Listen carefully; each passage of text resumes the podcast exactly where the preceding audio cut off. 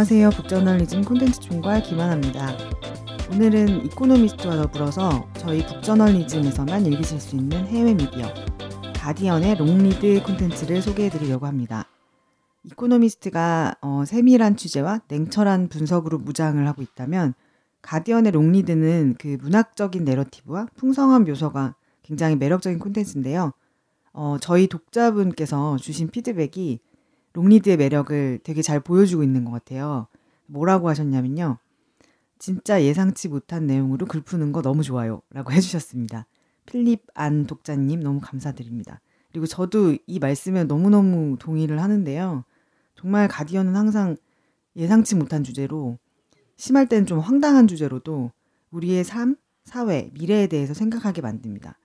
그리고 웬만한 소설 읽는 것보다도 더 아름다운 문장과 글의 호흡이 너무 좋아서 정말 추천해드리고 싶은 콘텐츠예요. 그러면 오늘의 예상치 못한 주제는 뭘까요? 바로 빵입니다. 여러분 빵 많이 드시죠? 저는 개인적으로는 쌀을 좀 좋아하는 편인데 그런데도 시간이 없거나 간단히 좀 때워야 될 때 그럴 때는 아침 같은 경우도 그렇고 빵을 먹는 경우가 좀 있는 것 같아요. 그리고 요즘 분들은 요즘에는 많은 분들이 식사빵이라고 부르는 또 특별히 가미가 되어 있지 않는 그런 좀 자연스러운 그 슴슴한 맛에 빵을 많이 좋아하시잖아요. 사실 예전에는 우리가 빵이라고 하면 그 슈퍼마켓에서 파는 보름달 빵 같은 것들이 많았죠. 여기서 또 제 나이가 나오나요?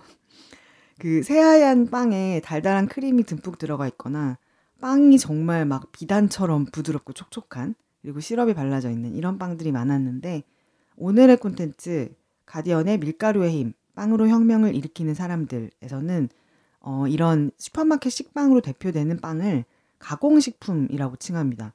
그리고 그런 빵들이 어떻게 우리를 자연과 멀어지게 하고 건강과 맛을 잃은, 맛을 잃은 무미건조한 삶에 빠뜨리는지 이야기를 하고 있습니다.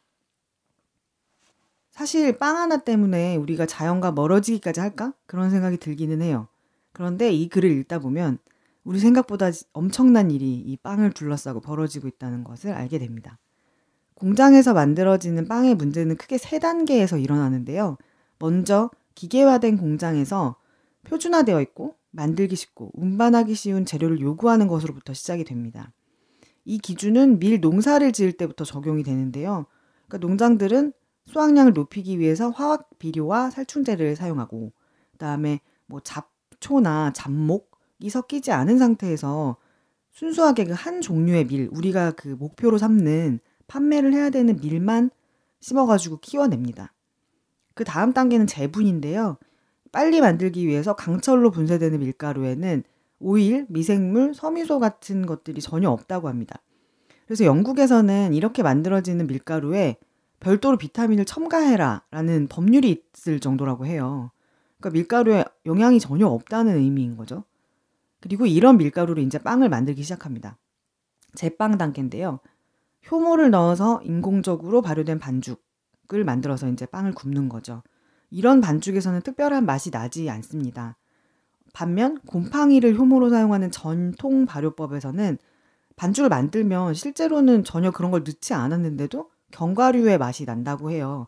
실제로 많은 분들이 조금 이제 많이 알려져 있는 유명 빵집에서 그 자연스러운 빵들을 마, 먹었을 때 그냥 아무것도 안 바르고 빵만 씹었는데도 막 고소하게 이렇게 향이 나는 걸 좀 느끼신 적이 있을 것 같은데요. 이런 재래식 발효법으로 유명한 빵집이 국내에도 들어와 있는 샌프란시스코의 타르틴이죠. 가장 자연스러운 방식으로 빵을 만들어서 맛을 내는 빵집으로 유명합니다. 이런 빵은 우리가 생각하는 평범한 어, 음식을 좀 넘어서는 아주 자연스러운 결과물인 거고요. 그리고 앞서 말씀드렸던 그 매끈한 식빵 같은 경우는 앞서 말씀드린 그 고도의 가공식품에 해당되죠. 우리가 흔히 알레르기, 비만, 질병의 원인이 된다고 지목하는 가공식품이라는 겁니다, 빵이. 이 글의 저자인 저널리스트 웬델 스티븐스는 이렇게 세계를 지배하고 있는 공장식 빵에 맞서는 혁명 투사들을 찾아 나서고 있습니다. 밀을 키우고 밀가루를 만들고 빵을 굽는 이 세 가지 단계에서 자연과 인간, 지역사회를 잇는 새로운 시도를 하고 있는 분들입니다.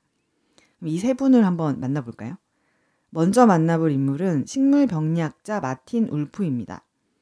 과학이 자연을 지배한다는 관념이 확산되었던 1960년대부터 어, 활동하셨던 원로학자신데요.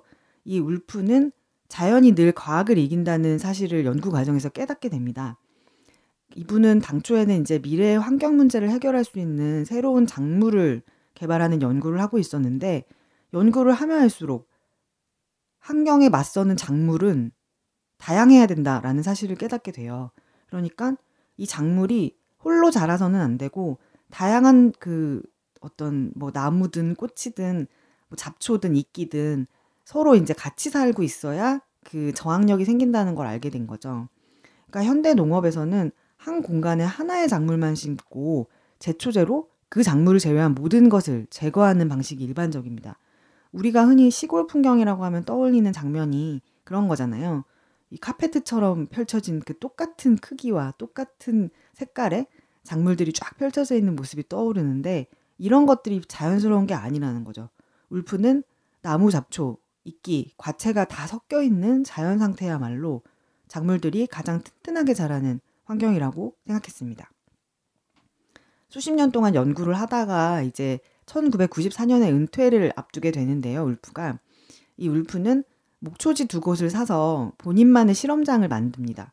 거기에 개암나무, 버드나무, 견과나무, 목재용 나무 등 다양한 나무를 이렇게 정교하게 배치를 하고요. 그 나무들 사이에 어, 채소와 곡물, 콩 같은 작물을 심었어요. 나무와 작물을 섞어서 재배하는 혼농림이라는 그 방법을 실험하기 시작한 겁니다.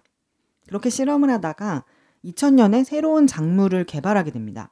작물이라기보단 작물군인데요. 작물의 이제 모임 같은 건데 과학자들과 식물 재배업자들에게 어 20종의 밀을 밀 그 품종을 받게 돼요. 그래서 그 품종을 가지고 계속 교차 교배를 시켜서 총 190개의 새로운 품종을 만듭니다.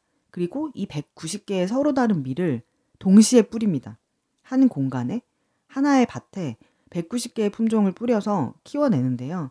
이런 재배 방식으로 자라는 일군의 그 여러 개의 품종들을 이 울프는 수확량, 영어로 일드라고 하죠. 그리고 품질, 퀄리티의 앞글자를 따서 YQ라고 이름 지었습니다. 다양한 유전적 특성이 막 섞여 있는 이 환경에서 자란 밀은 굉장히 강하게 자라났어요. 그래서 강수량이 많거나 혹은 너무 건조하거나 아니면 병충해가 막 휩쓸었던 해에도 이 YQ는 다른 단일 작물에 비해서 상당히 일정한 수준의 생산량을 유지하는 것을 보였습니다. 그리고 두 번째로 만나볼 분은 재분업자입니다. 폴 와이먼이라는 분인데요. 어, 재계에서 평범한 직장인으로 일을 하시다가 퇴직을 한 후에 즉흥적으로 풍차를 구입하시게 돼요. 그러면서 이제 재분업계에 입문을 하는데 풍차는 곡물 알갱이를 한 2만 번에서 3만 번 정도 빻아서 가루로 만드는 시스템이죠. 여기에는 이제 이렇게 자연스럽게 풍차를 통해서 짓이기다 보면 그 안에는 상당한 양의 밀껍질 그리고 그 곡식의 씨눈이 포함되어 있습니다. 그러니까 이런 형태가 이제 자연스러운 밀가루인 건데요. 우리가 슈퍼마켓 같은 데에서 구입하는 하얀 밀가루는 어, 이렇게 만들어진 곡물에서 한 3분의 1 정도가 버려진 상태라고 해요. 그래서 어, 풍차를 통해 만드는 흔히 전문가들이 살아있는 밀가루 라고 표현하는 밀가루에는 오일과 미생물이 들어있어요. 그래서 몇 달이 지나면 썩습니다. 근데 집에서 밀가루를 사용해 보신 분들은 아실 거예요. 1년이 지나도 이 하얀 밀가루가 계속 하얗고 그 안에 아무것도 뭐 생기지 않는다는 거, 벌레라든가. 그리고 마지막 퍼즐을 완성하는 인물을 만나봅시다. 이분은 제빵 장인 킴 벨인데요. 정식 제빵 교육을 받은 적이 없는 분이시고 관심을 갖게 된 계기는 토양의 고갈, 질병, 사회 정의에 대해서 이렇게 고민을 하다가 그 해답이 빵이 아닐까라고 해서 이제 빵에 입문을 하게 되신 거예요. 그러면서 앞서 말씀드렸던 그 타르틴의 빵을 모방하면서 빵을 배우, 배우기 시작했고요. 사용하고 있는 재료, 밀가루를 포함한 모든 재료가 어디에서 오고 어떻게 만들어지는지를 공부하고자 노력을 했습니다. 이 과정에서 유기농 운동가인 조시아 멜드럼이라는 분이 이 킴벨 제빵 장인에게 YQ, 아까 말씀드렸던 그 울프가 만든 품종군 YQ를 소개하게 되고요.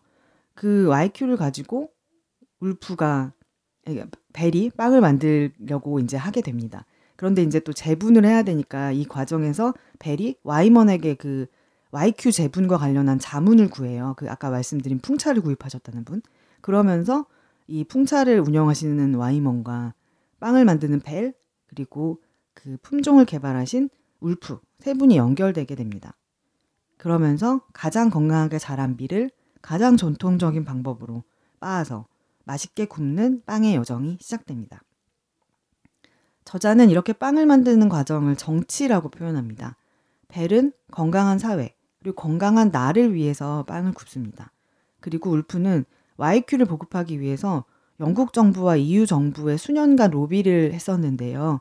그 이유가 어, EU법과 영국법상에서는 하나의 밀품종이 아닌 여러 개의 개체가 모인 군집 단위는 거래 대상으로 등록할 수가 없다는 법적인 한계가 있었다고 해요. 울프는 어, 병을 짧게 앓다가 2019년 3월, 작년 3월에 세상을 떠나셨는데요. 어, 울프가 로비를 하고 노력을 했던 것들이 이제 성과를 거두면서 2021년부터는 YQ가 EU의 법적인 거래 대상이 됩니다. 오늘은 콘텐츠 속의 밑줄이 아닌 좀 저의 리뷰를 읽어드리는 것으로 마무리를 하면 좋을 것 같은데요. 저는 사실 이 콘텐츠를 펴내고 또 읽으면서 되게 가슴이 뜨거워지는 느낌이 들기도 하고 되게 용기를 얻는 느낌이었어요. 빵을 만드는 일이라는 것이 어떻게 보면 비즈니스일 수도 있고 그냥 개인적인 취미 활동일 수도 있고 어떻게 보면 식사 습관 같은 거일 수도 있는데 이런 작은 것에서 본인의 철학을 실현하고 그리고 더 나은 것, 더 좋은 것을 위해서 노력하는 과정이 세상을 바꾸는구나. 그리고 빵을 만드는 일이 어떤 사람에게는 그냥 팔기 위해서 돈 벌기 위해서 하는 일인데 이분들에게는 본인의 삶을 개선하는 작업이었구나라는 생각이 들어서 사실은 되게 감동을 받았어요. 그래서 제가 쓴 코멘트 저희 북저널리즘 웹사이트에 어, 실려 있기도 한 건데요. 한번 읽어드릴게요. 빵이라는 하나의 소재로 다양한 사람들을 취재한 결과가 과학, 철학, 정치, 경제를 넘나드는 유려한 글쓰기로 드라마틱하게 펼쳐진다. 종자를 만들고 밀을 빻고 빵을 굽는 각자의 일에서 꿈을 발견하고 노력하는 이들이 힘을 합하면서 식탁이, 마을이, 세계가 바뀌는 과정이 마치 소설 같다. 읽다 보면 입안에 침이 고이고 제대로 만든 진짜 빵을 한 입 가득 베어물고 싶어진다.